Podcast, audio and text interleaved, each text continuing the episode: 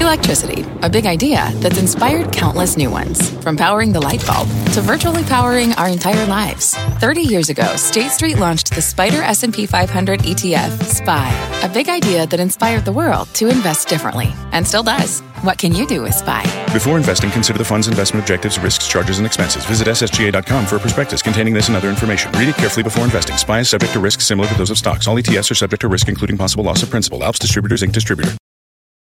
Homes.com knows that when it comes to home shopping, it's never just about the house or condo. It's about the home. And what makes a home is more than just the house or property. It's the location and neighborhood. If you have kids, it's also schools, nearby parks, and transportation options. That's why Homes.com goes above and beyond to bring home shoppers the in-depth information they need to find the right home. And when I say in-depth, I'm talking deep. Each listing features comprehensive information about the neighborhood, complete with a video guide. They also have details about local schools with test scores, state rankings, and student to teacher ratio. They even have an agent directory with the sales history of each agent. So when it comes to finding a home, not just a house, this is everything you need to know, all in one place. Homes.com. We've done your homework. Hey, it's Cramer. To keep with my mission to teach you how to think about the markets like a pro, I want to tell you about another CNBC podcast, a show where I spend my mornings squawk on the street. Every day, my co anchors David Faber, Carl Quintanilla, and I bring you the opening bell and some of the biggest names in business and politics. Right now, I'm sharing with you a full episode to give you a preview. But don't forget, subscribe to the Squawk on the Street podcast. Booyah! Market moving insight and analysis. Join Jim Cramer, David Faber, and me, Carl Quintanilla, on the opening bell hour of CNBC Squawk on the Street. Good morning and welcome to Squawk on the Street. I'm David Faber with Sarah Eisen and Mike Santoli. We're live from the New York Stock Exchange. Jim and Carl have the morning off. Let's give you a look at futures. We start trading, of course, a half hour from now here at the New York Stock Exchange. You can see we are set up for what appears to be a lower open for the major averages. Our roadmap this morning does start with, well, fueling fears of a nearing recession. Yep, stocks, as you saw it, are set to open a bit lower. This after key yield curve inversions it's Tiffany's mixed quarter, the luxury retailer with an earnings beat, but revenues did fall short, shares sinking ahead of the opening bell. And Peloton is getting set for its public debut, the high end fitness company revealing growing sales but widening losses ahead of its initial public offering. As we've already said twice now, stocks are set to open lower on worries about global growth and, of course, the risk of recession. Investors paying close attention to that yield curve and its inversions of the 2 and 10 in particular, as well as trade tensions between the U.S. and China. About an hour ago or so, we got a presidential tweet. Quote, so interesting to read and see all of the free and interesting advice I'm getting on China from people who have tried to handle it before and failed miserably. In fact, they got taken to the cleaners. We're doing very well with China. This has never happened to them before. But this, I assume, being a reference, of course, to the large tariffs that are in place that are set to go up September 1 and then December 15, uh, and the overall war. But there's been some press recently that sort of echoed some things that I was hearing and shared on Monday, which is the idea that the Chinese have pulled back to some extent from trying to really see if they can engineer some sort of deal at this point.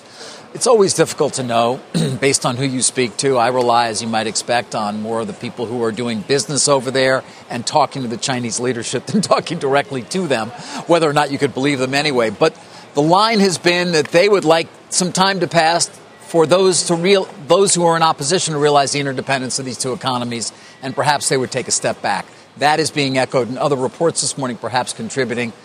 Well, then you've got the Chinese currency down. I think 08, right, Sarah, is the yeah. lowest we've seen since 2008. They, well, yeah, but they made it actually stronger than, than expected last night. So that was actually taken as a good thing. It's yields. I mean, that's the story. It's bonds that are that are front and center right now. Whether it's trying to figure out, as we all are, what the next step is, what the Chinese and what the U.S. side are doing on the trade war, whether it's the impact that's going to have on the economy, on earnings, which are seen grinding to a halt, or whether it's just the enormous central bank stimulus we're preparing from from every single corner of the globe, we're continuing to see this pressure on yields. The 10 year yield is below 150. We've got a number of inversions going back to May 2007, March 2007. We now have the three month 30 year inverted. Uh, you can debate what that actually means, but clearly equities are taking a cue from that. Yesterday, Mike, you know, we saw that sell off. Banks were the worst performers Treasury yields in the driver's seat. Without a doubt. I mean, it still remains, uh, stocks still remain within that gravitational pull of, of yields. The entire mature, the curve from one month out is below 2%. So I think the absolute levels matter. Uh, a lot too. Uh, I think one of the things the markets are dealing with is the fact that the lead up to an actual recession, however long that lead up is, looks a lot like a false alarm. It looks a lot like a recession scare globally than we got in 2011 and 16 and, and, all the rest of it. So it's hard to distinguish between it. And so if the, if the trade standoff is kind of, you know, at a standstill, um, and we have to consider this just part of the backdrop, and emerging market currencies continue to fall, it just it has that sense out there uh, that activity is grinding slower. Well, Mike, you know how the rest of this day is going to go. We're yeah. going to discuss a 48, 49 now basis point sure. spread in the two and 10 year, and almost all of our guests are going to say it doesn't mean anything. Sure. Uh, it is simply a sign of the fact that you cannot get a yield anywhere in the world and that the money has to find a home at least with a one in front of it. And that is true to a degree. And I think maybe it's important to keep two separate thoughts in mind at the same time. Well, I'm not capable is, of doing that. It's sorry. not meaningless, but it doesn't mean everything. I think that's the way to think about it. So there is, I mean, I, if you go back to the mid 2000s, people were trying to write off the inversion then too. They said there was a global savings glut, and that was suppressing yields on the long end, right? Of course, we uh, didn't have negative yields. I mean, now, the bund now is, is negative. You know. What's different now is, in a way, I mean, the Fed's no longer tightening to, to, to right. steepen the curve, so they're going to be, in theory, move against uh, this inversion direction. Let's see if it holds true. Let's see what we get from our guests here, right? Yeah, joining us at Post 9, Deutsche Bank Chief International Strategist Alan Ruskin and Invesco Global Market Strategist Brian Levitt. How are you explaining, Alan, the yield curve inversions across the curve to your clients? No, I think you, you hit the nail on the head to some extent. I think the global backdrop is usually bullish. I think there's just a rush for yield. I think people ultimately think that most central banks are going down to zero. Uh, some are already uh, negative. Uh, the Fed is perceived in the longer term, I think, as potentially going down to zero as well. That's not an awful lot of stimulus uh, in the package there. So I think people are just looking for duration and looking for yield, and it's a, it's a global phenomenon. I am not going to be one of the guests that David predicted he would have on the show today. It's an ominous sign. And cycles end with policy mistakes and inversions of yield curves. Now, just because the yield curve has inverted four to five basis points doesn't mean that this cycle has to necessarily end, but what it does mean is we need greater clarity on policy. Now, the usual cycles end, to Michael's point, with the Fed raising short term interest rates above the 10 year. This time is different. The Fed is in an easing cycle, but as long as the uncertainty persists around trade and as long as business sentiment, business investment, new orders, all slow, the 10 year is going to go along with that. So, what do we need here? We need the Fed to cut interest rates further, and we need clarity from the administration. It doesn't mean we need a trade deal tomorrow but we can't keep going on with businesses not understanding the rules of the game because if businesses don't understand the rules of the game, it's very hard to put investment into place. And without investment into place, growth slows and yields go well, We're seeing that. So are those the policy mistakes you're referring to, or are you expecting further mistakes? No, these are the policy mistakes that I'm referring to. I mean, look, the Fed made a policy mistake last year, raising interest rates three times in what was still a largely slow growth, disinflationary world. They're backing off of that mistake. The administration regardless of what they want the ultimate outcome to be, needs to at least provide some clarity to the market. So protectionism, we all know, leads to inefficient economic outcomes, but it doesn't mean it's necessarily recessionary. It's when there's uncertainty that persists for a long time where you could really end up with a strong dollar, weaker earnings, and dare we say even a recession. I don't think we're going to go there in election year. I actually think the administration is going to work to try and put a bottom in here and try to get rates back up again. But the risks are rising to this cycle.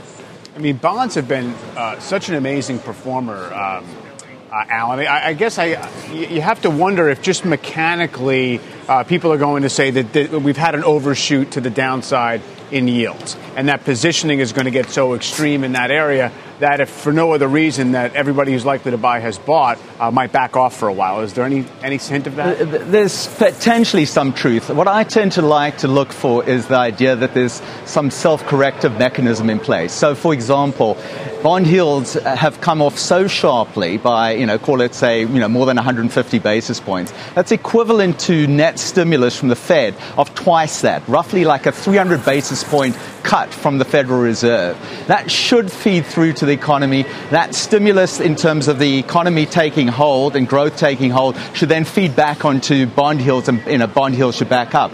The problem I think you're finding right now is that the bond stimulus is not really feeding through in a particularly meaningful way into the sectors that it should do. So you look in housing, you look at, for example, the MBA house purchase data today, still a little bit weakness.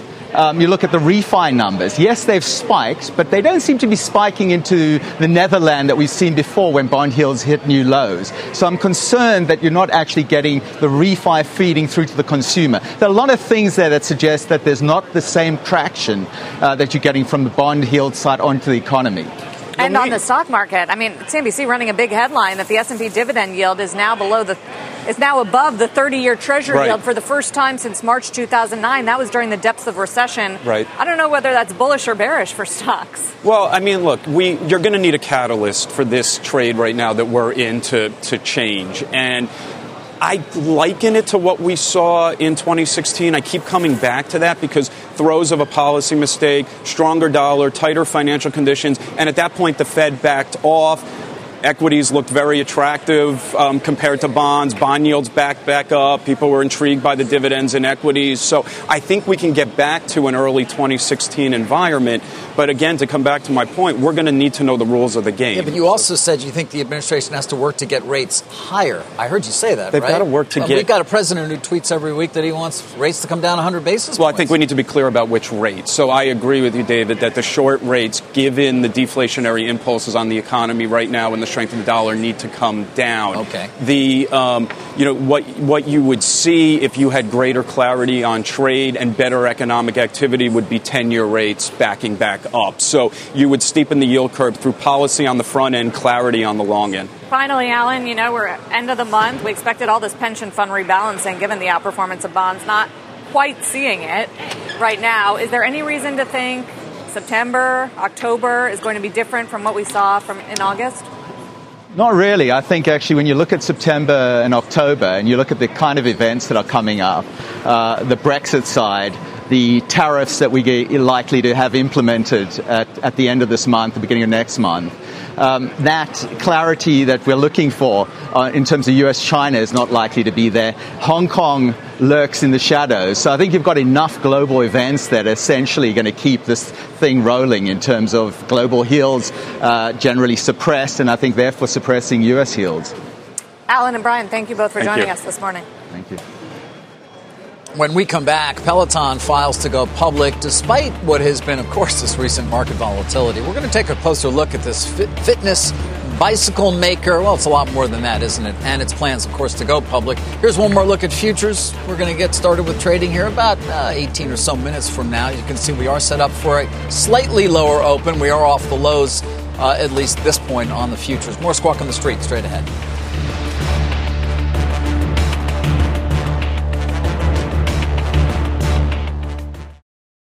Take your business further with the smart and flexible American Express Business Gold Card. It's packed with benefits to help unlock more value from your business purchases. That's the powerful backing of American Express. Learn more at americanexpress.com slash business gold card. Fact. Running a business is not getting easier on your wallet. With higher expenses on materials, employees, distribution, and borrowing, everything costs more. Also a fact. Smart businesses are reducing costs and headaches by graduating to NetSuite by Oracle. NetSuite is the number one cloud financial system, bringing accounting, financial management, inventory, and HR into one platform and one source of truth. With NetSuite, you reduce IT costs because NetSuite lives in the cloud with no hardware required. Accessed from anywhere, you can cut the cost of maintaining multiple systems because you've got one unified business management suite. You improve efficiency by bringing all your major business processes into one platform, slashing manual tasks and errors. Over 37,000 companies have already made the move. See how you'll profit with NetSuite, and then you can think of all the ways you could be spending the money you save. Company retreat in Malibu, anyone? By popular demand, NetSuite is offering a one-of-a-kind flexible financing program for a few more weeks. Head to netsuite.com to start saving.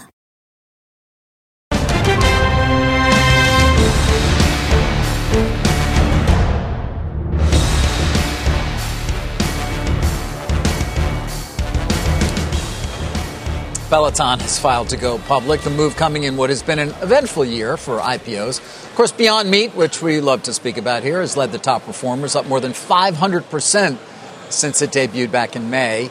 Then we've had a couple of others. Oh, this thing called Uber didn't do particularly well. Lyft maybe not quite as well as it had hoped. Leslie Picker's here at Post 9, though, regarding the details on the Peloton IPO. Not a surprise to get this. Oh, yeah. Uh, but an important company and probably a very well followed or closely followed IPO to come. Definitely. They had filed confidentially back in June, but now, of course, we know, you know what the contents of that uh, 200 page prospectus is, and investors are already starting to assess the fitness of Peloton as a public company. Top line growth doubling in the year through June, although losses quadrupled over that same period. Uh, digging deeper into the financials, though, Peloton makes the bulk of its revenue from selling fitness products. They don't break out how much comes from the bike versus the treadmill, other than to say, quote, a significant majority comes from the bike. The treadmill was launched just last year, though. About one fifth of Peloton's revenue comes from selling $39 a month subscriptions that allow users to tap into their live or on demand workout classes from home. Peloton says they have about half a half. Uh, million subscribers with triple the number of members. These key metrics will all be considered by investors as they model out a price that they're willing to pay for Peloton shares in a debut that could come as soon as next month. But Peloton's vertical integration makes it a little harder to know, right now at least, what kind of multiple it could achieve. They say on page three of their prospectus that they're a technology, media, software, product experience, fitness, design, Retail, apparel, and logistics company CEO John Foley says in a letter in the prospectus that the decision to be a company that does all of those things was, quote, against prevailing conventional wisdom met by countless investor conference rooms full of very smart skeptics. Its private investors no longer appear too skeptical. Peloton was valued at $4 billion and is reportedly seeking twice that valuation in the IPO. Now, it's worth noting, guys, Comcast, the parent company of CNBC, is an investor in Peloton people, uh, I would think, Leslie, are more likely to value at a higher multiple a subscription model mm-hmm. than one that is selling expensive bicycles. Certainly. Uh, it's only 20% right now, but I would assume that they are going to make the case that it will become a larger and larger percentage of their revenues, mm-hmm. and obviously the recurring nature of that is something you may be willing to pay a higher multiple for. Certainly. And it's, I mean, obviously, it makes sense that once you buy the product, then you will buy the subscription service on top of that product.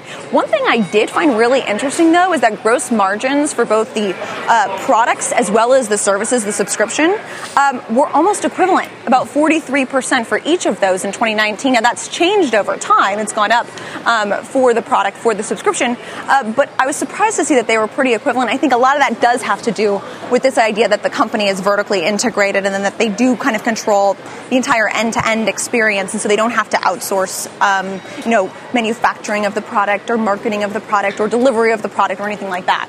One, one risk factor I thought was interesting because it relates to our conversations every day was that they're exposed to tariffs. Yeah. That they have been hurt by the tariffs already in place, U.S. rates on specified products from China. See that as a risk that it could continue and have a material impact on gross margins. Mm-hmm. Are the bikes fully made in China? It's the components in the bikes that are made in China, and that is what is subject to tariff, at least according to their prospectus. So it is interesting, too, especially you mentioned the timing and what we've seen over the last few weeks with the volatility and how the market does seem to react and, and punish certain stocks that are more exposed to the tariffs and reward stocks that aren't as exposed to the tariffs, uh, given kind of the nature of, of, the tweets and the news cycle and all of that. Um, it is interesting that Peloton, given their manufacturing in China, and that they do have some exposure uh, to debut in this environment. I wonder if the Bulls are going to invoke Roku as the you have a device, it's playing a big yes. trend, but really it's a Trojan horse for a subscription service, and we're going to be a content provider thereafter. Yeah, that is an interesting question as to what the exact comps will be when this company goes public, because you could invoke a Roku. They, Roku, they do have the hardware, they do have the software component, which you don't see quite as frequently. Uh, but then Peloton, on top of that, has this whole you know fitness component to that to it, they also create their own content, uh, which is a whole you know different ballgame in terms of how you would value and assess a company. So it's it's pretty interesting. It's also um, worth noting that the CEO John Foley in his letter talks all about uh, endorphins, and endorphins make people happy, kind of like the uh, the quote from Legally Blonde. Yeah, very much. No, there. Yeah. Did no he secret. quote it? Exercise makes us feel good. It's simple He, science. Yeah. he just hoped you got it, I think. Yeah, he, he did not credit Legally Blonde in that letter. Uh, but for those, you know, who have memorized that movie, they may have Like all of us. picked up on that line. Exactly. It's pretty good. Uh, Leslie, thank you. As we count you down to the opening bell, let's take another look at futures right now. Seen a bit of a recovery. Dow futures down 52 with about 11 minutes until the open. More Squawk on the Street live from Post 9 at the NYSE when we return.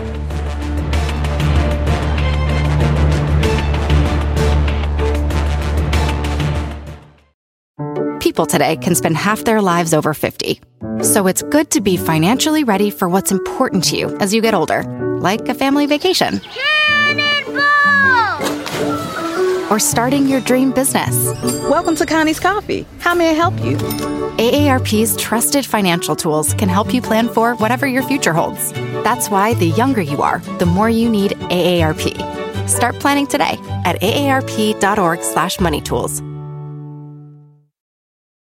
When you're hiring, the best way to search for a candidate isn't to search at all. Don't search, match with Indeed. Indeed is your matching and hiring platform with over 350 million global monthly visitors, according to Indeed data, and a matching engine that helps you find quality candidates fast. Use Indeed for scheduling, screening, and messaging to connect with candidates faster. Plus, 93% of employers agree Indeed delivers the highest quality matches compared to other job sites, according to a recent Indeed survey. Leveraging over 140 million qualifications and preferences every day, Indeed's matching engine is constantly learning from your preferences. Join more than 3.5 million businesses worldwide that use Indeed. Listeners of this show will get a $75 sponsored job credit to get your jobs more visibility at Indeed.com slash Mad Money. Just go to Indeed.com slash Mad Money right now and support this show by saying you heard about Indeed on this podcast. Indeed.com slash Mad Money. Terms and conditions apply. Need to hire? You need Indeed.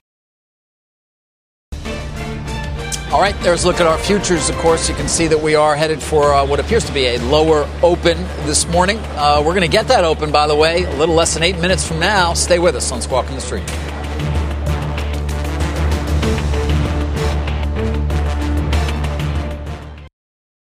All right, we got a little less than five minutes before we get started with trading here at the NYSE. Let's bring in Kenny Polcari, principal with Butcher Joseph Asset Management, also a CNBC contributor. What are you watching this morning, Kenny? Listen, what are you watching? I, we talked about this on Friday. The path of least resistance was lower. I'm looking at uh, uh, 2830 really on the S&P, which has been the lows that we've tested three times since this August correction kind of began. But I'm really looking at the 200-day on the S&P, which is at 2803 which is the number you really want to see the S&P to, uh, to, to test. You want it to see the test and hold. You don't want it to see and test and fail. But in my mind, based on everything that's gone around, the inverted yield curve, the 30-year bond now yielding less than the dividend, you know, than the S&P 500 dividend, all the geopolitical news is just going to cause uh, the market to kind of thrash around, and it needs to test lower in order to find that support. So that's what I'm looking at. Wonder um, how you're reading the move in small caps, which have been hit especially hard in August, Kenny, down 7.5%, first negative month in three, and down sharply from their highs, way more than the overall market. I know that's actually confusing to me that the small caps continue, but you know it's interesting. On the down days, they get hit harder. On the up days, they kind of outperform by a little bit. But it's more the concern about them getting hit so hard on the down days. And, and I'm as confused as anyone because, quite honestly, the small caps are typically U.S. centric names, right? Not really exposed to the international markets, not really exposed to the to tariff wars and all that. And so uh, there's a little bit of, of a disconnect there between why they're getting hit, and that might suggest that the small caps are the ones that's the you know the canary in the coal mine telling you that in fact the U.S. economy is going to be is, is weakening. I'm not in that camp. I still don't believe it. I think some of the macro data is continues to be stronger than than not, and so therefore I'm still believing that this is just kind of a corrective phase within the longer term cycle.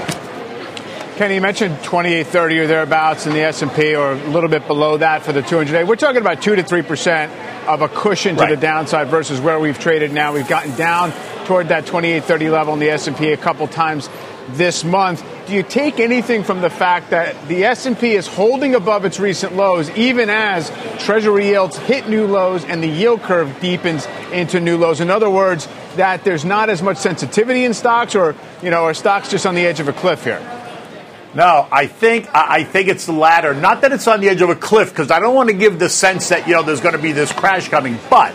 I do think that the S&P hasn't really recognized, you know, the broader concerns of the market. Look, the Dow is tested and, and failed a couple of times, although slightly. It's 200 day. The Russell is certainly well below. The Dow Transports is well below. The Nasdaq and the S&P are the only two that have not tested the C. And so my sense is that's why I think the path of least resistance is lower still and not and not right in here. I think it's going to come. I think the S&P is going to test it, but I think it's going to find support there. I'm a, I'm a believer that there is some support there, and that the broader conversation about the geopolitics and the inverted yield curve and the coming recession is really at the moment overdone. Meaning what exactly then? You think Meaning we're going to actually think- move higher into the fall here after we get through this No, quiet I- period and people come back to work? No. So I think that I think we're going to test low. We're going to thrash around a little bit, and as we move into year end, yes, and I think the market's going to you know rebalance and move higher. I don't think it's going to be significantly higher. I'm kind of thinking around 3,000 is going to be the year end target, but I think between now and then you're going to see us test lower, thrash around a little bit, and then move as we move into uh, as we move into the uh, into the end of the year. Kenny, thank you. Always appreciate it. Always a pleasure. Kenny Polcari joining us. Of course, so we got about well, less than a minute till we get to uh, to an opening bell this morning. Mike, anything you're keeping Market really eye on? waffled all day yesterday. It was just sort of fatigued and heavy, and I do think this trading range is uh, is an issue right now. Obviously, watching the financials because if you talk about one area uh, that has not really been able to escape uh, what the yields have been doing, it is financials. It's pretty much pretty as oversold as it's been in a long time. So if, if it's going to bounce, it probably should happen soon. Well, you might have to see yields bounce. and you're not It probably needs clearance from yields, and we're not getting that this morning. I mean, I mentioned small caps. Transports are another one that had a rough day yesterday, down 3.7%. Also down 16% from the highs. People look at that group as a sensitively economic indicator. And there's the opening bell here at the New York Stock Exchange. Over at uh, our headquarters, you can see the S&P 500 real-time exchange. Bit of a lower open, so it should be a bit more red on that board. Here at the big board, the Academy of Nutrition and Dietetics highlighting August as Kids Eat Right Month. And over at the NASDAQ, the Tennis Channel. That's owned by Sinclair Broadcast Group. Of course, the U.S. Open uh, has begun here in the uh, New York area, in Queens, actually. Um, Tiffany, we didn't get to it. We should probably hit it. Looks like it's going to be down a little less than 5% on the first trade here, Sarah. In the press release, they talked uh, uh, about continued strength in mainland China, but tough comparisons versus last year, uh, weaker demand or headwinds from demand from foreign tourists, currency exchange rate pressures, and continuing business disruptions, disruptions in Hong Kong. So Tiffany actually had a beat on the bottom line, and that was driven by lower expenses. They cut their digital marketing costs and they cut some of their other SG&A expenses. Below that, you saw where the weakness was in sales. It was a miss. Actually, comps were much weaker than expected overall, down about 3%. The weakness was in the Americas, where we knew they were suffering from decreased tourist spending and activity, and that's certainly what they highlighted up top. They still get hurt on currency. I mean, this is as macro as it gets. So the Asia Pacific numbers were actually down, but you did see double digit growth in places like China. Numbers in Japan were down. Comps in Europe were sharply lower on softening activity. So, you know, if you're looking for a snapshot of how the luxury consumer is doing, it's not so great if you look Yeah. at the Tiffany results. And this was a stock market that was already down double digits in the last few weeks into this report. The whisper numbers were worse than the consensus. And they still disappointed across the board. It doesn't paint a very strong picture. If you also look at some of their subcategories, like engagement, down double digit. Yeah. I uh, think and some of the other jewelry. There's a lot of kind of raw nerves that get struck with Tiffany. Another one, silver prices are up more than 25% since May. That's basically when Tiffany shares fell away as well from about 109 down toward these levels. It's not the only thing that matters. It probably matters less today to Tiffany than it used to. It used to be kind of a big swing factor, but that's not helping uh, either, especially, Sarah, when you mentioned currency headwinds along with it. Right. I mean, the bright spot in this report is the Chinese consumer, Sure. of all things. I mean, it's, it's interesting to see the lines with Costco opening in China yesterday. The consumer staples companies that I talked to that show China as the growth area, double digit growth for Nike in China. The trade war and the weakness in the Chinese economy is not hurting American companies that are exposed to the Chinese consumer. Yes, maybe heavy big ticket items like durables and Right. caterpillars and Well, they do traditionally have a 70% savings rate, so they're pretty good at saving and maybe getting better, a little better at, at spending. Um, did want to take a look at Autodesk this morning uh, because it's been a, a, fairly strong performer, but uh, its guidance certainly is concerning uh, some investors. Uh, let me take a couple of quotes from the uh, conference call this morning. They say they began noticing some changes in demand environments uh, in various areas that they service towards the end of July. As such, for these affected areas, they felt it's appropriate to adjust their expectations for the remainder of the year. They say they're taking a prudent stance regarding customer spending environments in the UK due to Brexit, Central Europe due to a slowdown in manufacturing, and of course, China due to trade tensions. But uh, Mike, we should point out this is a company that changed its business model uh, a number of years ago uh, and is still going to put up revenue growth of about 27% for the year. Uh, but is adjusting that fiscal 2020 guidance slightly downward. Yeah, and I think, you know, it, probably got caught up in this huge up move in software in general. And so pretty much any software name was, uh, was carried higher.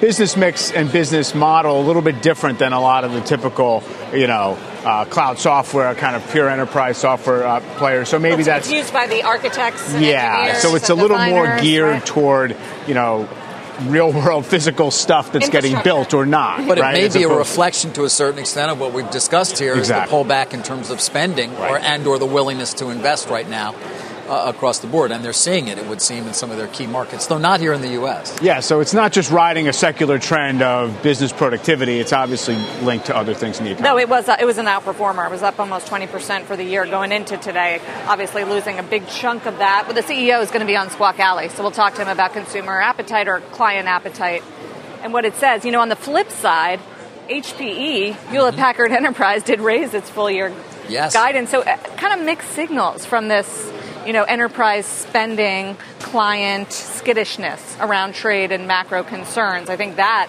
one was seen as actually a relief.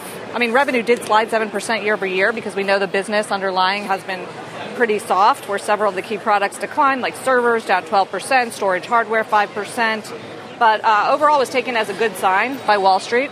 The stock is up 5% this I mean, it Six trades- hundred forty-eight million in free cash flow. under eight times earnings, right? Yeah. This is a you know sort of deep valued old old legacy tech type stock. So as you say, relief is uh, is probably the word here because it has been. You're going to get a lot of little a decent snapshot uh, of, of the economy because uh, the CEO of HP is also joining. You're on the 11 today, so you'll Squawk be able to. Alley, yeah. Squawk Alley. Sorry, we call it the 11. World calls it Squawk Alley, as they should. But you'll be able to get a decent snapshot given Autodesk and HP. You won't want to miss those those two interviews. Well, and also cautious comments earlier in the season from Cisco and NetApp and Intel. And how do you balance that with a quarter like we saw last week from Salesforce, which was remarkably strong? It's, what, what is the appetite right now for enterprise software spending and for enterprise spending in general, given some of the headwinds? It, it's such a mixed picture. You know, you look at the business side of things, look at the consumer. I mean, I was going through the internals of consumer confidence numbers yesterday. The current expectations index Yes. of, of how you know Americans are feeling about their situations right now. I mean, highest level in like 19 years. So balance that with some of the weaker signs, and, and it is a and there's a big picture. spread between that and what people say about the outlook. So it's very widespread. There was actually a nice chart about that in the closing bell yesterday, Sarah, that you. Uh, Oh, that you that I mentioned. Was yeah. it was it during That the was like a Santoli? Uh, jab. Yeah, uh, guys, uh, mar- market is uh, taking a little bit of a leg lower. You have the 10 year below 145, um, or just at 145 right now. So I think that's still the same dynamic, even though the stocks have tried to kind of loosen that connection to a degree and lengthen that leash, hasn't been fully successful. I did want to come back to yesterday's big story in my world, of course, uh, and just a big story in general the talks between Philip Morris International uh, and Altria, which essentially is Philip Morris here in the U.S., but it's called Altria.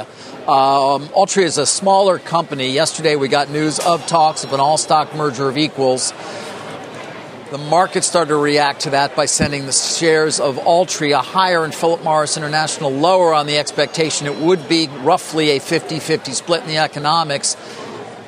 Once we were able, or once I was able to get off air, actually make some calls, we were able to tell you that's not the case. They may be describing it as a merger of equals, but the fact is, when it comes to the economics, it's not. They're basing it on the respective market caps of the company prior to the move in either stock before we started to at least hear some potential rumors of, uh, of said deal. And so then you watched Altria shares plunge yesterday Philip Morris also down. By the way, they do need a shareholder vote on both sides of this. This morning, Philip Morris International shares, as you see, rebounding just a bit, but Altria continues down.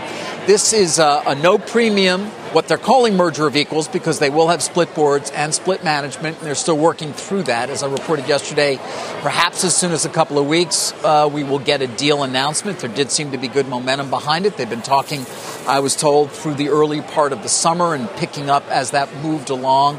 But the question, Sarah, is: Is this going to be a company that together is going to be able to spend more on R and D, spend more on innovation, and compete in what, or I should say, innovate in what is a rapidly changing market? Given people are not expected or are expected to stop smoking the traditional way in greater and greater numbers. Well, yeah, consumers are shifting to, va- to vaping and e-cigarettes. That's where the future is, and, and the cigarette sales are declining even further. There was also that big deal between Bats and Reynolds American, which sort of changed the landscape and made made some bigger competition. I just wonder if the 13 billion that was wiped off the market caps of the combined companies yesterday made a difference in terms of derailing those talks it, that were publicly revealed. I don't know that I don't believe it made a difference in derailing it. Um, they could have perhaps handled. I'm not quite sure. You know, in terms of it getting out and, and, and letting the market understand what they were doing.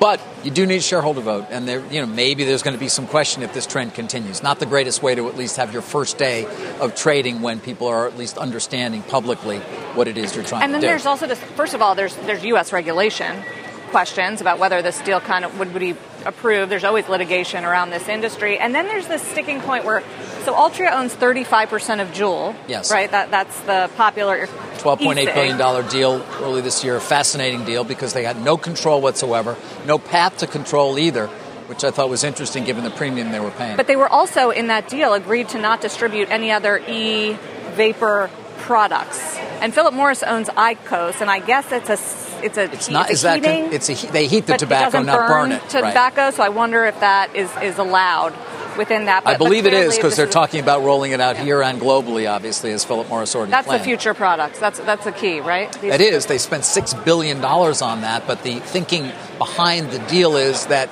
they're going to need to spend a lot more money yeah. on the I next mean, generation. To me, that's generation. the mismatch in terms of shareholder base, what they're there for, which is cash cow dividend yield, just harvest this whatever declining business we have, and now you put these companies together. Even though the industrial logic, so to speak, is really compelling, everyone would probably agree. It doesn't necessarily make sense to have two uh, kind of separate public companies, different parts of the world. Now it's about investing. It's it's almost like you know legacy media. Yeah, sure, you got to invest a ton, but you're not guaranteed anything on the other end. Right. I mean, listen, there is some. Somewhat analogous to CBS and Viacom, given the two companies were together, right. were separated, and now we're coming back together, conceivably, yeah. uh, in order to in order to have more scale in a yeah. rapidly changing. Now, the core product is not bad for your health in as clear a way for media as it is in smoking. So there you go. It's not like the overall you know world of true. consuming entertainment is that going is, away. No, it's not. So, but people are doing it in different ways for CBS Viacom. Yeah, they're vaping their media these days. All right, Bob Pisani's got more on what's moving this morning as well. Let's join him. Bob. And uh, generally on the downside, and again, trade wars, uh, economic uncertainty weighing on us, as well as, of course, that inverted yield curve that we're seeing. Take a look at the global markets. Uh, we're slowly getting out of August, so it's good to remind everybody. Generally down, small move up in the Shanghai. Essentially, everybody's down 3 to 4%. It's remarkable in August how consistently down the global markets are. We are down three or four percent. Shanghai, Japan, Germany, Spain, it doesn't matter. Everything's down three to four percent essentially. Sectors today, well, of course, we talked about the defensive dominance uh, this quarter, this uh, month with utilities and REITs up, consumer staples flat, uh, essentially flat, and all the cyclicals to the downside. So again, today, defensive, utilities and REITs up. Energy rather oddly up today, but oil is up Oil is held steady in the mid 50s, yet oil stocks continue to drop in the last couple weeks. That's not a good sign, particularly. Banks are flattish. Uh, semis a, a good global proxy for growth on the downside. Cyclicals in August, we've emphasized the fact that the banks and the industrials and energy generally have all down. There's your big underperformers, and of course, uh, REITs, uh, consumer staples, utilities, generally to the upside. Uh, overall. Uh, Sarah was talking about Tiffany. It's just important to point out uh, how important the United States, the Americas are. It's, it's about 40% of their sales. So their comp store numbers were down 4% That was well below the estimates of down 2%. Japan's maybe 15% of their global revenues, down 3% there. Estimate was going to be in the upside. Europe down 2%. That's another maybe 10, 12% of their revenues. So you see generally disappointed across the board, but America's is really the important one. And if you look at Tiffany's, here, Tiffany's, here's another sort of proxy for the trade wars. Tiffany's had a big move to the upside March and April on hopes that this whole thing was kind of going to resolve itself somehow. And the minute we saw increased trade war headlines, Tiffany fell apart. It's a good proxy here uh, for the trade wars and what's uh, what's going on globally. And you see Tiffany's essentially flat, maybe up about 2%. Uh, for the year right now. Uh, in terms of trade wars and political uncertainty going into September, there is a bull market argument that can be made. JP Morgan tried this yesterday. Basically, the, the bull market playbook is based on more stable economic data, not just in the United States, and we've had it recently, but over in Europe in particular and China. That's a big, big call right now. It's more central bank easing, of course.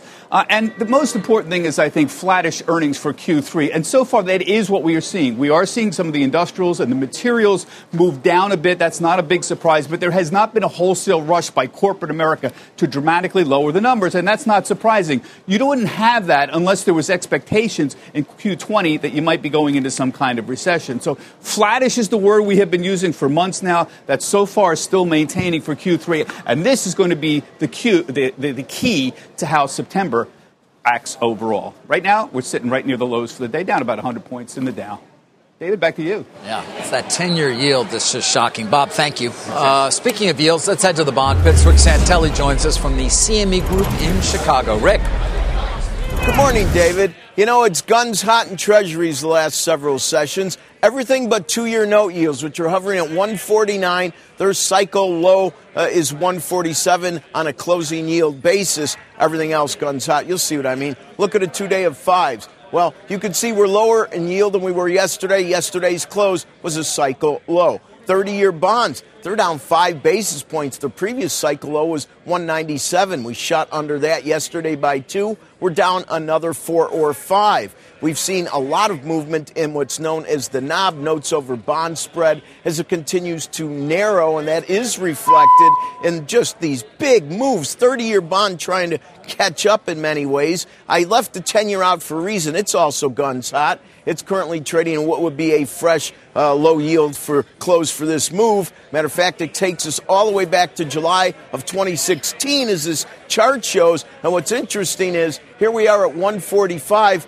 You lop off basically another 10 basis points. We're challenging the double bottoms of July 2012 and 2016, which are the all time lows, right around 136. Bunds, you know, bunds were diverging, and I'm talking just a little bit lately as Treasury yields continue to plummet. It's not only uh, people nervous about a recession, uh, at least as evidenced by signals that used to work regarding inversions, but that also prompts speculation. And it really has fueled an almost leadership role as of late for U.S. Treasuries. And I'll also point out another issue, and that, of course, is this notion of banks is the transmission. We learned that in a crisis. Well, how are banks doing as we see more negative rates? We see the ECB getting ready for more stimulus, and that, of course, is being led in this cycle of central bank activity CNBC talks about. Look at one week of the dollar index. It has continued to accelerate and remain very close to 27 month highs. And finally, the dollar versus yuan, dollar continues to track higher, as you see there, going back to very early 2008.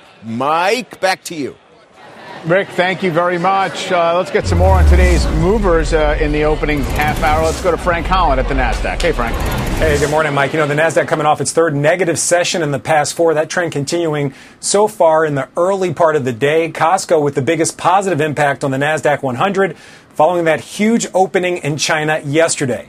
Monster Beverage shares also trading higher following it being named a top pick by Credit Suisse. Fox B shares performing well. Fox Class A shares, they're negative right now. Also, a trio, a trio of pharma stocks, Incyte, Amgen, and Regeneron, all doing well so far.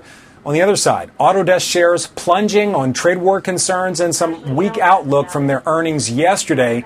Also, a difficult start for tech. Intuit, Broadcom, and Microsoft all off, trading lower so far. Back over to you, Sarah. All right, Frank, thank you very much. Just uh, something head, uh, headline here hitting the wires as it relates to trade. The U.S. trade rep, the office and the administration that carries out the president's trade orders, does confirm it will publish Friday that 10 to 15 percent tariff on the remaining 300 billion dollars worth of Chinese imports coming into this country. It will go into effect September 1st and December 15th. So we're going to get the breakdown of that list. Remember, President Trump increased that rate from 10 to 15 percent last Friday. Also, interestingly, the U.S. trade rep has slowed the 25% going to 30%, which is also what the president announced for October 1st on the prior $250 billion worth of imports. They're going to hold hearings on that to talk about the impact of that. So, confirming a big part of what the president announced and what shook up the market last week, which was 10 to 15 percent on the remaining 300 billion.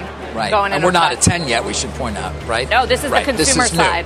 This so at the, the end of the year, we will have 15 percent on 300 billion and at least 25 percent on 250 billion. Correct. All imports from China, obviously, will be under tariff. Good, good way to summarize it there. Yeah, coming up. Hewlett Packard Enterprise bucking today's market downtrend. Shares rising in reaction to the company's quarterly results. We're going to talk to the CEO. More Squawk on the Street, live from Post 9. Dow's down 30 when we come right back.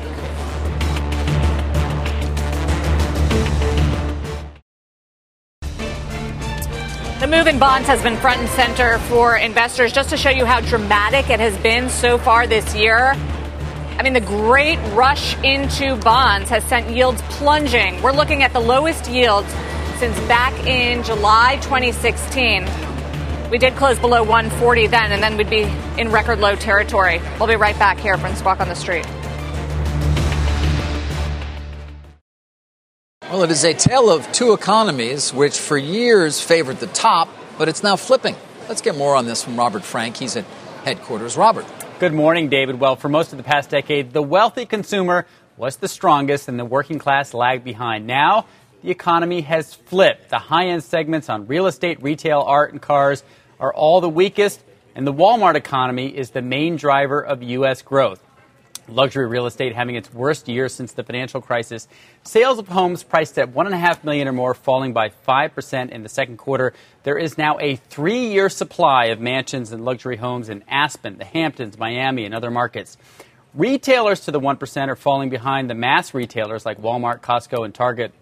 Barneys, of course, filing for bankruptcy earlier this month. Nordstrom's posting three straight quarters of declines, and Neiman Marcus seeing its first sales drop in seven years. Now, art auctions are down between 10 and 20 percent this year, and at the annual Pebble Beach car auctions this month, more than half of the cars priced at one million or more failed to sell, while cars priced at under seventy-five thousand dollars, those sold for far more than the estimates. Now, spending by the one percent is now below 2017 levels, so it's fallen during those two years. And the share of total national spending by the top 10 percent that is falling, but the middle class consumers, they are picking up that slack. The top 10% still account for nearly half of all consumer outlays. So, as Mark Zandi of Moody's writes, if high income consumers pull back any further on their spending, it will be a significant threat to the economic expansion. And David, you and Sarah having that terrific discussion about Tiffany, which again falls in line with this, where although uh, China was strong, U.S. sales were weaker. Guys, back to you. That's that is right. Uh, Robert, thank you. Interesting story there. Robert Frank. You've been listening to the opening bell on CNBC's Squawk on the Street. People today can spend half their lives over 50. So it's good to be financially ready for what's important to you as you get older, like a family vacation. Or starting your dream business. Welcome to Connie's Coffee. How may I help you? AARP's trusted financial tools can help you plan for whatever your future holds. That's why the younger you are, the more you need AARP. Start planning today at aarp.org/money tools.